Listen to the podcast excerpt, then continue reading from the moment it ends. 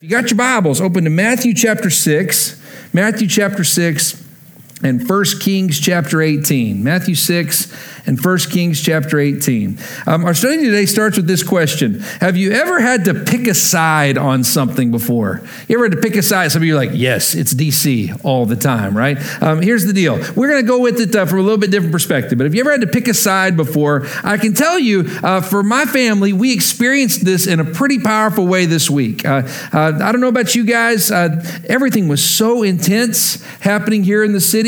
I told Autumn uh, this week, I said, you know, can we just get out of town and not like to travel, but just to leave the city limits and, and just leave the Beltway and, and just take a deep breath. And so we made the decision that we were going to drive to a little place called Ocean City, Maryland. And so never been there before, uh, but drove to Ocean City. And I tell you what, it's a lot of fun. Way more fun, I'm sure, during the summer than it was in January. But, uh, uh, but we drove out there. It had seemed I had a bunch of nice places to eat. We really were just in the car. There was a playground on the beach where it was about 30 degrees outside where we let the kids run and play for about 30 minutes. And then we loaded up back in the car and we drove back to DC. But the most exciting point of the drive happens. I'd never been across this before. On the other side, some of you make the drive to Annapolis. There's this massive bridge right on the other side of Annapolis where you go across the bay. And I'm telling you, it is huge. And so we're driving that direction. Our son Jack, our nine year old, Jack sees that bridge and Jack is freaking out. He goes, We're going on that. We're going on that bridge. And we're like, yes, son, we're going on that bridge. And so Jack's freaking out, but something happened that day that we were driving. They decided on the eastbound section, there's two bridges side by side, one that goes eastbound and then one that goes westbound. And on the eastbound bridge, they were closing one lane to work on one side. And because I guess there was more traffic flowing out than in at this portion of the day, they closed it off, and there was a barrier that forced you to either drive one lane here or there was another way that you could go on the other side. But here's the problem I've never driven across that bridge before. And so I'm like, what do I do? The GPS is telling me to go this way, but I'm forced by traffic to go on this other side. And so I was so nervous about, am I going to make the wrong decision? And I've got Jack over there yelling, we're going on the bridge, we're going on the bridge. And I'm like, ah, I must choose this day whom I serve, right? Do I go to the right or do I go to the left? And I'm telling they both end up at the same spot, but you don't know that the first time you're driving it. So finally, I just go, ah, we can't get over there. Let's go to the left. We go to the left side, and then it's like, oh, we're all headed to the same place, right? Now listen, I tell you that to say this. It's one thing when it's a bridge. There are a lot of us going through life, and you can play the middle. But if I play the middle, I am in the middle of the Chesapeake Bay, all right? You have to make a choice. Do I go to the right or do I go to the left? Do I go on this bridge or do I go on this bridge? And sometimes the bridges lead to the same place. When it comes to eternity, there is one bridge that leads to the Father. There's one bridge that leads to eternity and forgiveness. There's one bridge that leads to Jesus. If you're taking notes, I've got a great verse here for you from the mouth of the Son of God himself, Matthew chapter 6 verse 24. Here's what Jesus says. He says, "No one can serve two masters. Underline and highlight no one can serve two masters. Either he will hate the one and love the other, or he will be devoted to the one and despise the other. Now, look at this. Jesus adds a little commentary here at the end. You cannot serve both God and money. I'm going to stop there for just a minute. In this passage, Jesus says, when the divide comes, you do have to choose. There's a lot of stuff in this world where we can play the middle. There's a lot of stuff in this world where we can stay mobile and we can try to stay out of making a hard line decision. But the truth is, at the end of the day, either you is or you isn't. It's just the way that it goes. And Jesus says specifically, you cannot serve both God and money. Either money is your God or money is submissive to your God. You can't serve two masters. In, the, in your heart of hearts, you either hate one and you love love the other, or you love one and you hate the other. Best example I can give this to you, by the way, is the game musical chairs. You ever play musical chairs before when you were a kid? Musical chairs, by the way, musical chairs with adults still way fun. All right, just want to point that out. Musical chairs, we played it in our youth group when I was growing up, our student ministry group, and we'd play it with groups of like 40 and 50 that would show up in the evenings. And the whole goal of musical chairs is you start with one less chair than the number of people in the room. And so if you've ever played musical chairs with a large group before, when you've got 40 chairs out there, everybody just kind of walks around and you've got your eye on your chair and then you just kind of lazily sit down and then one person's knocked off. But again, because there's 40 of you, it's not so big a deal. You ever watched it when it gets down to one chair and just two people left? It goes from just kind of easily passing by to when there's one chair, I mean, it looks like a knife fight going on. You know what I mean? Where they got one hand on the chair, they got one hand on this side. One time we were playing with the youth group, it got down to one chair, and no lie, the guy that was trying to win, very, very athletic, was trying to get the last chair, and he's on the back side whenever they pushed the music to turn off. He took the chair, pulled it out from underneath the person trying to sit in it, threw it across the room, tackled the person, and then ran and sat in the chair on the other side of the room. That was a bit excessive, all right? Now, listen, some of you are that competitive and you're like, I'm going to remember that just in case I play adult musical chairs, all right? Now, listen to me. In your life, you get one master's throne. And there is one thing that sits in that chair. There is one thing that sits in that chair. And listen to me. That chair, that throne, was made for Almighty God in your life. And when there are 40 chairs out there, it's really easy to allow your relationship with Christ to be part of the musical chairs game.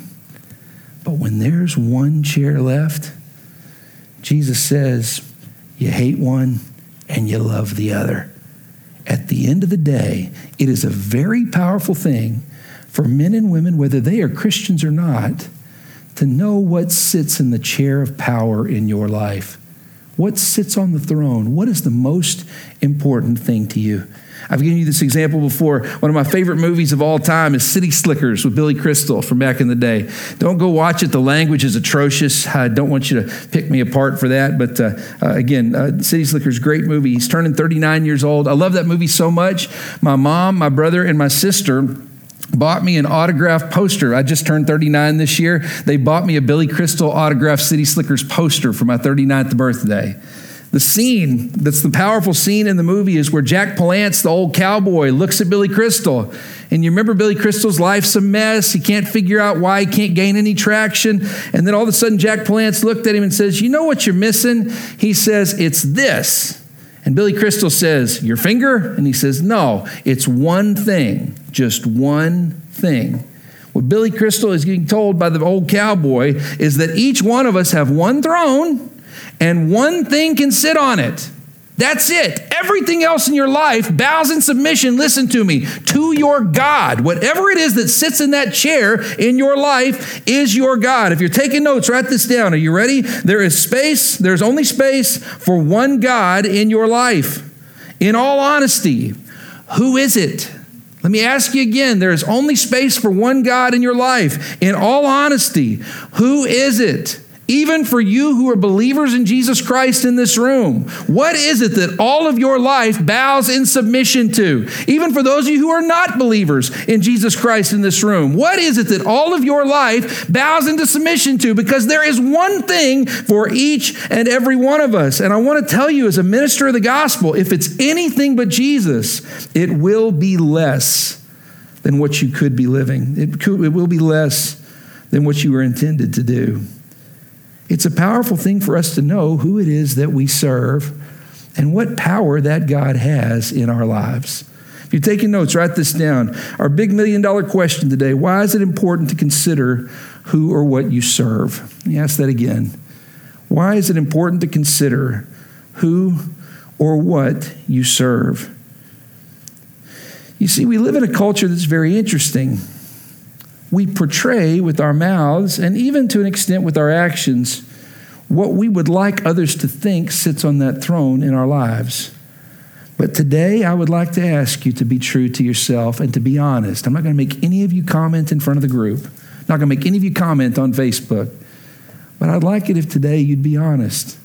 What is your God? what sits on the throne in your life. And for those of you who are believers in Jesus Christ, that thing should be our relationship with the Almighty. Let's look at the story real quick. Now flip over to 1 Kings chapter 18. And we're going to start in verse 20, continuing our study uh, of the uh, story of Elijah, King Ahab, and now the showdown that happens on Mount Carmel. As you're flipping that direction, this is usually a sermon that's preached as just, or a passage that's preached as just one big sermon. We divided it up into three parts for good reason, uh, and I hope that you'll be able to see and understand that today. The prophets of Baal and Asherah, it's 950 total uh, that are going to be uh, trying to uh, praise and to try to call out for help from this false God. Uh, this story in itself is a capsule because it is their life story. It's what their lives have produced. And here's how we get to that point. Three and a half years before this moment, Elijah has gone before King Ahab and the nation of Israel and said, The Lord God Almighty has said, there is not going to be an ounce of rain that falls uh, until uh, my word is spoken, spoken on behalf of Almighty God. Elijah then goes into hiding for three and a half years. We've been studying that story. And then he finally shows back up, and King Ahab looks at him in the midst of a pandemic, in the midst of a drought, in the midst of a famine. And remember, not only are the people starving, but they don't even have work to do because it's an agricultural economy and there's not been any precipitation. So they're sitting there, they're nervous, they're scared. And when Elijah comes in, King Ahab looks at him and says, It's you, you troubler of Israel. You're the one who's caused all these problems. And at that point, Elijah fires back and goes, Me? You think I've caused these problems? You know that Yahweh is the one one true God, and yet you've run after these false gods, Baal and Asherah, gods that don't even exist, that don't have any power. And you know, King Ahab, that they don't have any power. So now look at verse 20. And then all of a sudden, Elijah says, Gather up all the prophets of Baal, gather up all the prophets of Asherah, and let's get together along with the entire country, and let's gather together on Mount Carmel. Look at verse 20. It says, So Ahab sent word throughout all Israel and assembled the prophets on Mount Carmel. Stop right there for just a minute.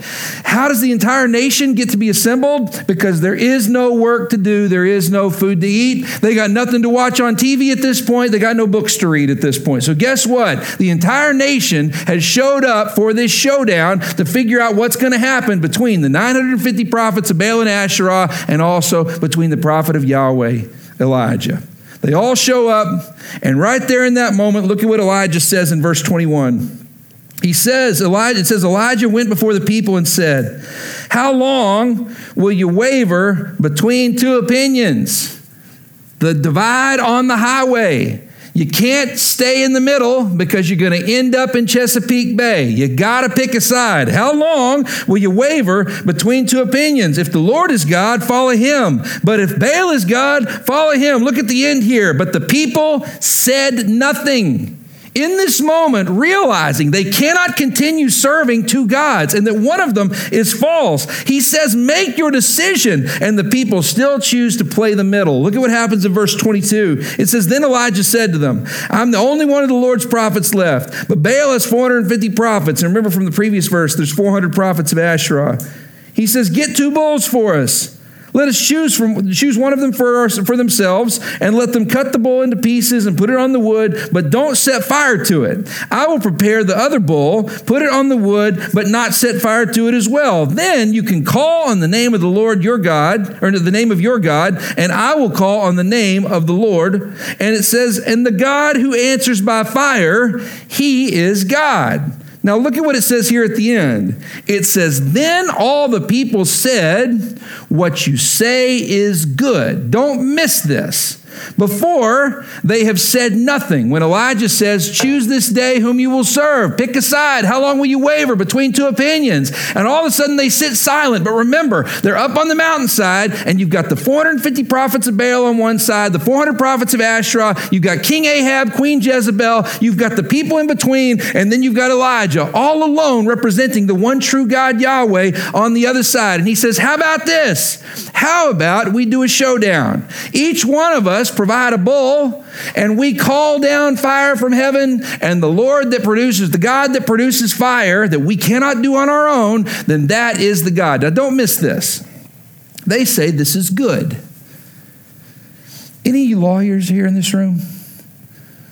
What is the thing you want to do? If you have real flimsy evidence in a case, what is the thing that you want to do before that thing ever gets to trial? You want to settle, right? Because you know that if it gets to trial, it's a roll of the dice on whether or not that judge and that jury are going to see things the same way that you do. What Elijah has done is Elijah has waited to spring the plan on Ahab and the prophets of Baal until the mob is present and then all of a sudden he goes, You've been settling all this time. Let's have a jury trial right here, right now. Let's present evidence and let's see what decision is made. And can I tell you what happened with those prophets of Baal and Asherah? They sat there and went, Oh, junk, we can't settle this one. From this moment forward, don't miss this. No matter how devout they were in these principles and this belief, they knew that the God sitting on their throne could not send fire. From the moment this action has taken place, the very best the prophets of Baal can do is a draw that neither God sends any fire because they know in their heart of hearts, they know that this is a theology that they've crafted, that this is a graven image that they have built with their own hands, that this is something they have sold to the people that is not real. And Elijah looks at them and says, Let's have a showdown. And the people go, You know what? What you say is good. And those prophets of Baal probably went, oh no. The lid's about to be pulled off of this Tupperware dish. Let's see how this thing smells. If you're taking notes, why is it important to consider who or what you serve? Number one, first and foremost, your master's strength will be tested. Whatever sits on that throne will be tested in your life. You will have to make decisions. If power, if money, if fame sit on that throne in your life, a point will come when you have to choose that thing over your faith.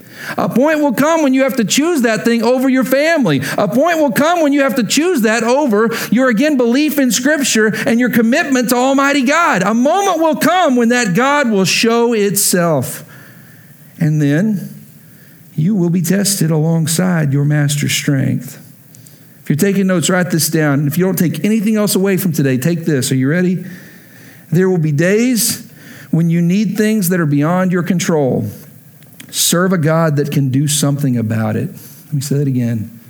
There will be days when you need things that are beyond your control. Serve a God that can do something about it. Sometimes we lie to ourselves about what our God actually is. But you know the truth on the inside if you're truly introspective. I want to give you a silly example. I got two teams, sports teams, that I adore. Many of you have heard many, many stories. You'll hear many, many more. But Texas Tech University and Oklahoma State University are my two favorite teams in the entire world. Texas Tech, because I grew up in Lubbock, Every picture of me as a little kid is me in a Texas Tech shirt or a Texas Tech jersey. First games I ever went to were Texas Tech games. And I tell you, I love the Red Raiders. I root for them. Autumn and I went to the Final Four to watch them in overtime lose the national championship. It was so close. We were so proud of the team. But my money and my educational experience happened at Oklahoma State University. I got to choose to go there. I wanted to leave town, just so you know. Okay? Wanted to leave town. Grew up in Lubbock, wanted to leave town, and had the greatest experience in Stillwater. Got to preach at FCA, got to make lifelong friends. Um, it just was a wonderful experience, too. And for most of the year, I can root for and cheer for both of them. But once a year, I am reminded whom I serve. I am reminded who sits in the chair. And can I just tell you, I need to apologize to some of you because it's going to hurt some of your feelings. I bleed orange and black on the inside. Oklahoma State's the school that was my alma mater. And on the day when Texas Tech and Oklahoma State play each other, I know in my heart of hearts who I root for, whether I like it or not. Now, listen to me.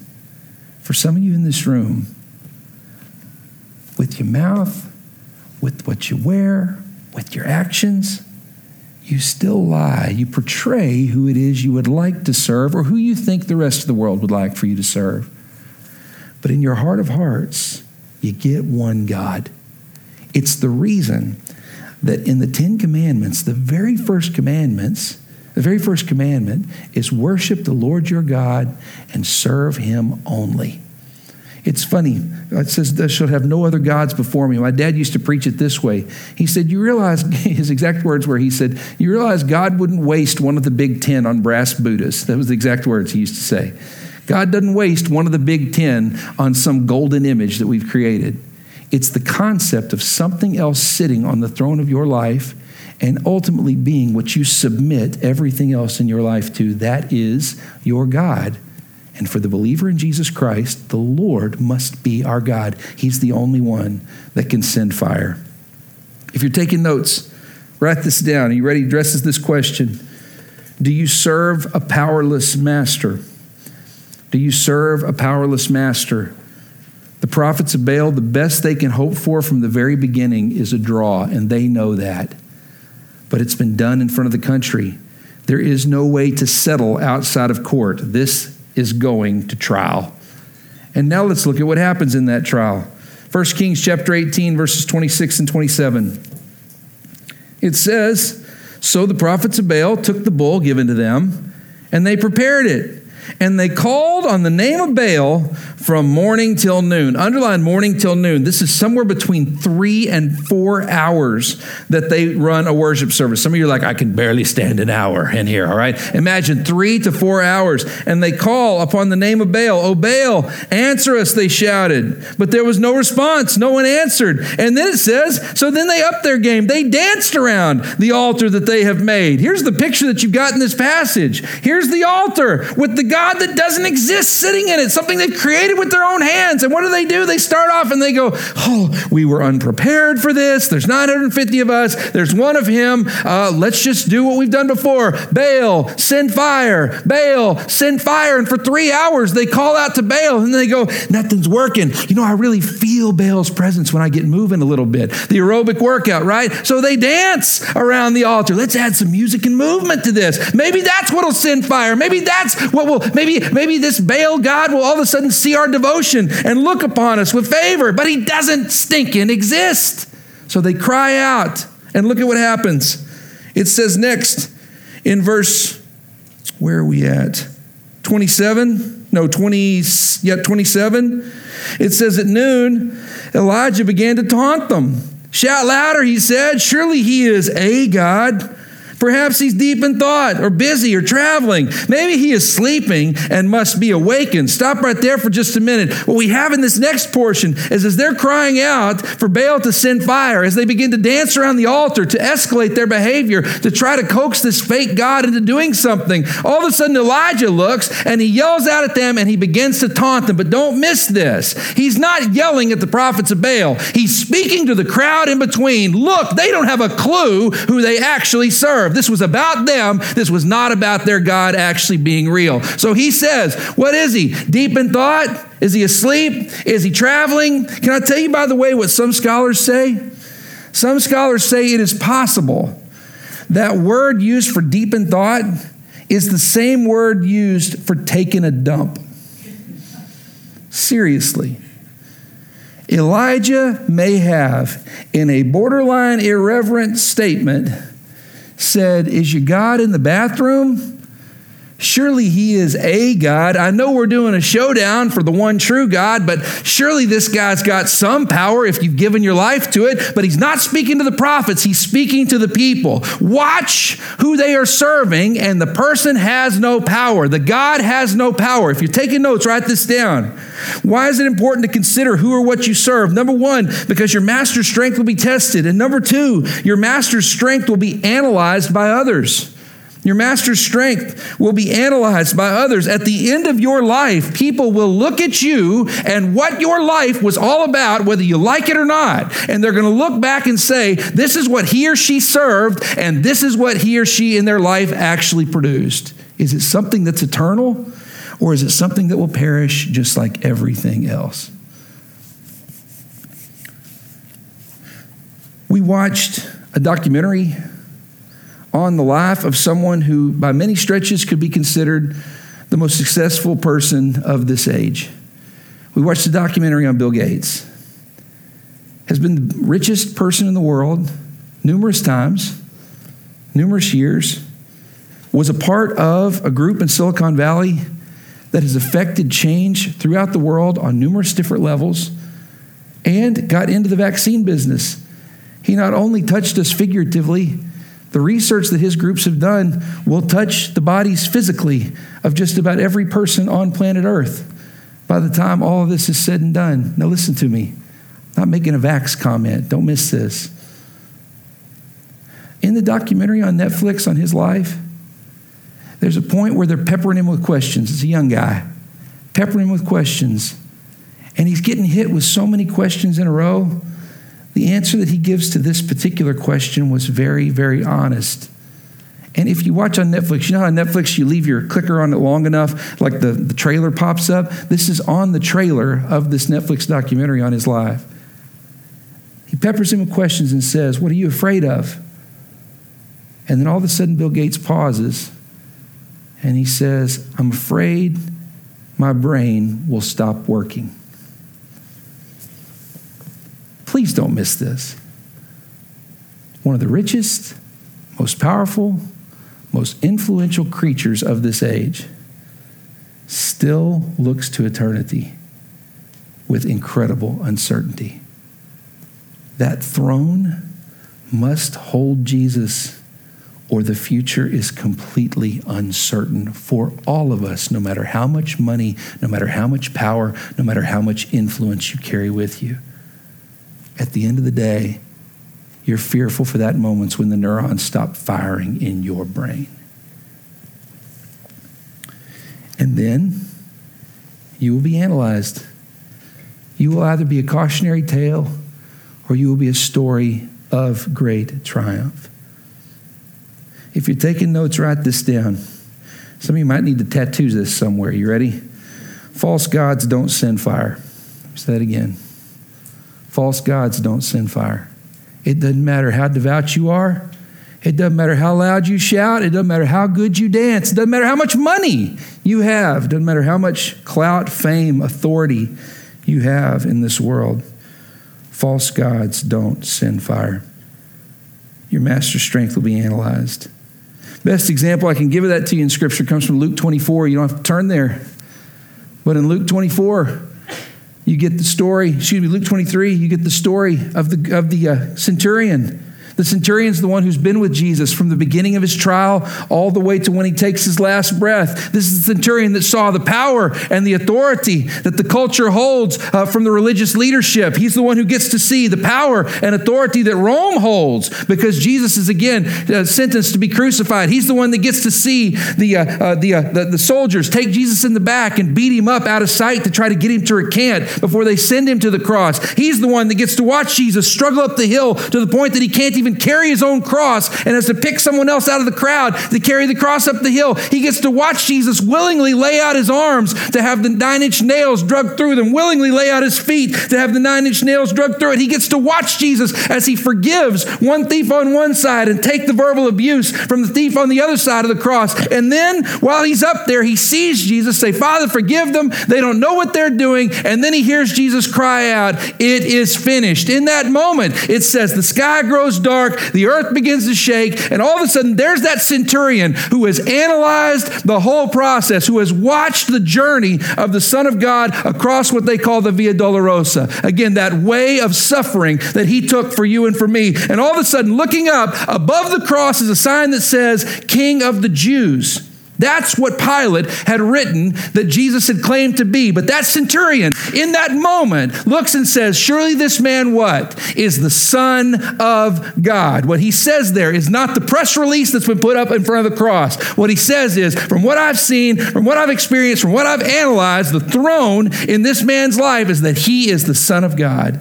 He is the one who was sent to save us. Now, listen,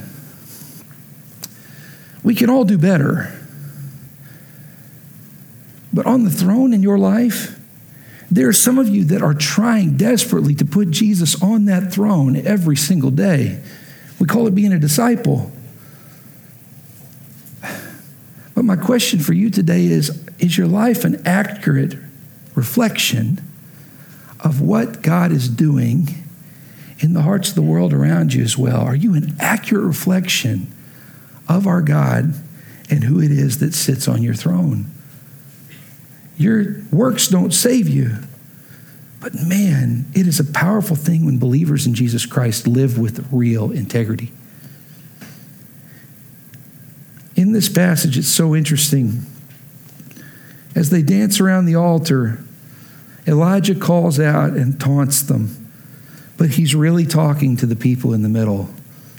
If you're taking notes, a little question for you Are godly people cautioning you about your life's direction? Yes, that again. Are godly people cautioning you about your life's direction? Are you an accurate reflection of what a relationship with Almighty God should look like? Or are you one who lives just as faithless as everybody else around you? My goal is that you would not end up a tragic individual, that you would love God, you would receive salvation, but that you would also be somebody worthy of looking up to as a reflection of who God is in and through your life, how He could change their lives as well.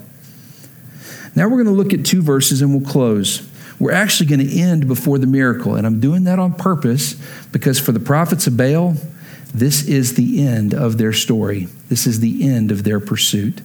And if God is not the one on your throne in your life, this is how you will end as well. Look with me at 1 Kings chapter 18, verses 28 and 29. After the taunting from Elijah, it says, So they shouted louder, and they slashed themselves with swords and with spears, as was their custom. Underline, as was their custom, until the blood flowed. Midday passed, and they continued in their frantic prophesying. Underline, frantic prophesying, until the time for the evening sacrifice. But there was no response, no one answered, no one paid attention. That's the end of a life lived for a false God. Nothing happens. The fire doesn't come. And then you have to you have to answer for the way that you've lived and for the things that you've done. In this moment, it says they have a false god on their throne. They shout louder, but then the slash themselves is important. Remember, Baal is a god of human sacrifice. The thought of them at the end was, we trying to get Baal to send fire just by calling out and just by dancing. But all of a sudden they come up and they go, according to our law, according to this fake theology that we've written, we've we've uh, killed people people uh, so that they could get what they wanted. We've offered these human sacrifices. What they used to do in the Baal culture is if they wanted a good crop, they wanted it desperately enough, they would offer up their firstborn child as a sacrifice so that Baal could give them what they wanted. They had offered human sacrifices for good crops, for fertility. They'd offered human sacrifices again just so that they could have a good year. And I'm telling you, it is awful the things that they've done. So the prophets of Baal go, it's in our own theology. They're expecting a blood sacrifice sacrifice here. So they begin to slash themselves and do this awful wickedness in front of the country. And they're sitting there going, We believed these guys. We followed that teaching. We listened to what they have to say. And it says they became frantic. But there was no answer because false gods don't send fire. If you're taking notes, why is it important to consider who or what you serve? Number one, your master's strength will be tested. Number two, your master's strength will be analyzed by others. And number three, sad but true, your devotion to your master will either be worth it or it won't. Let me say that again. Your devotion to your master will either be worth it or it won't. The tragedy is not just in what's happened here to the prophets of Baal. The tragedy is the people listened to them because they had written a theology that they wanted to jump into. They wanted to be successful. Whatever God they wanted to sit on that throne could sit there, and they could avoid doing what the one true God has said is right and real.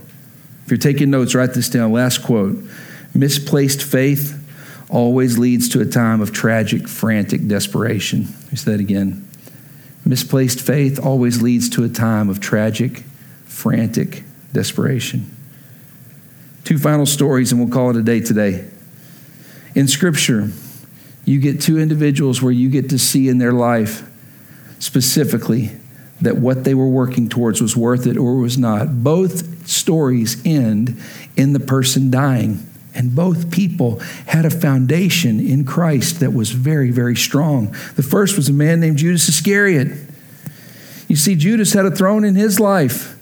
And as long as there were 40 chairs out there, as long as there were 30 chairs out there, 20 chairs, and even two chairs out there, then Christ could be a part of that inner circle in his life. But all of a sudden, Judas and money sat on the throne of his own life. And they approach Judas and say, Will you betray Jesus to you? We'll give you 30 pieces of silver. I believe it's A.T. Robertson, the commentator, that writes it this way. A.T. Robertson says the reason that 30 pieces of silver is important is because that was the going rate for a slave during that time. They have just said to Judas, Will you sell your master to us? And Judas comes back and says, oh, What master? Yeah, give me the 30 pieces of silver and the one that I kiss. I'll kiss him on the cheek, and that's the one that you need to take away and you need to crucify. You remember how Judas' story ends? He thinks they're just going to rough Jesus up. He doesn't realize the extent of this. And so all of a sudden he goes back into the temple and they've used him like a piece of meat. Judas comes in and he goes, It wasn't supposed to be like this. I want to give the money back. And they go, whoa, whoa, whoa. We can't have blood money here in the temple. Sorry, Judas, we got what we wanted from you. And by the way, didn't you get what you want as well? But that money doesn't fill the void in his soul. And really, that element of control, him controlling his own life, doesn't fulfill the void that's in his soul. So what does he do? Instead of having the story of Peter, who had denied Jesus but went back to him, can you imagine if we had the story in Christendom of Judas Iscariot, the one who betrayed Jesus, coming back as a believer and becoming a disciple again? The testimony would have been a would have been amazing, would have been massive. But instead, he takes matters into his own hands and he takes his own life because that void can never be filled. At the end, it's either worth it to follow your God or it's not. In Acts 7, the opposite story is the story of Stephen. Stephen is the first Christian to be martyred. And Stephen's in some pretty dire circumstances. Stephen walks into a situation where he's sharing the gospel. And in the middle of him sharing the gospel in front of the people in his city, they get so angry that they stone him to death. Stoning wasn't just throwing rocks. Stoning was one of the most primal ways to kill someone because they took the boulders and they'd break your legs, they'd break your arms, they'd separate your shoulders, and then when you couldn't move, they would bash your skull in with a boulder one of the most primal ways to kill someone. And it's the reason it was connected to blasphemy. It's this primal, primal moment. Listen to me. He's staring that in the face and he calls out to Almighty God. Look with me if you will. This isn't going to be in your notes, but look with me if you will at Acts chapter 7, verse 54. I want to read this to you. In Acts 7, here's what it says. It says, when the people heard this, that's the testimony he gave about Jesus, they were furious and they gnashed their teeth at him. But Stephen, look at this, full of the Holy Spirit, looked up to heaven and he saw the glory of God and Jesus standing at the right hand of God. Look, he said, I see the heavens open up and the Son of Man standing at the right hand of God. At this, they covered their ears and they yelled at the top of their voices. They all rushed at him. They dragged him out of the city and they began to stone him. Look at this. Meanwhile, the witnesses laid their clothes at the feet of a young man named Saul. That's the one looking on and analyzing what's taking place in the moment that we talked about, just like the people on Mount Carmel. Saul is watching this unfold. He's seeing the testimony testimony of Stephen. He's seeing the hope and the faith that he has. Look at verse 59. While they were stoning him, Stephen looks up to heaven and prayed, Lord Jesus, receive my spirit. Then he fell on his knees and cried out, Lord, do not hold this sin against them. And then when he had said this, he fell asleep. You have to picture this. Stephen, again, in this moment, looks up. He's given his whole life to this moment. He's about to be brutally murdered for his faith, the first one since Jesus, brutally murdered for faith. And he's sitting there and he looks up. The heavens open up and the Lord says, We're cheering you on from heaven. We're cheering you on. You just wait. It's about to be paradise for you. He looks up, and then I love that where it says, He falls on his knees and cries out, Father, into your hands I commit my spirit. After he said, just like Jesus, forgive them. They don't know what they're doing. Falling on his knees is him submitting to the beating falling on his knees, is submitting to them, bashing his skull in.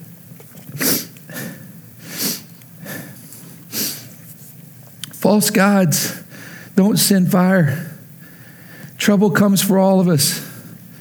Each one of us one day will stand before God and you will defend the good and bad things that you've done in this world. And if you don't have Jesus as your advocate, there is no hope for you. It doesn't matter how much money you had, it doesn't matter how sharp you are, how creative you are. It doesn't matter how much good you wanted to do or even did do. At the end of the day, either you're on one bridge or the other.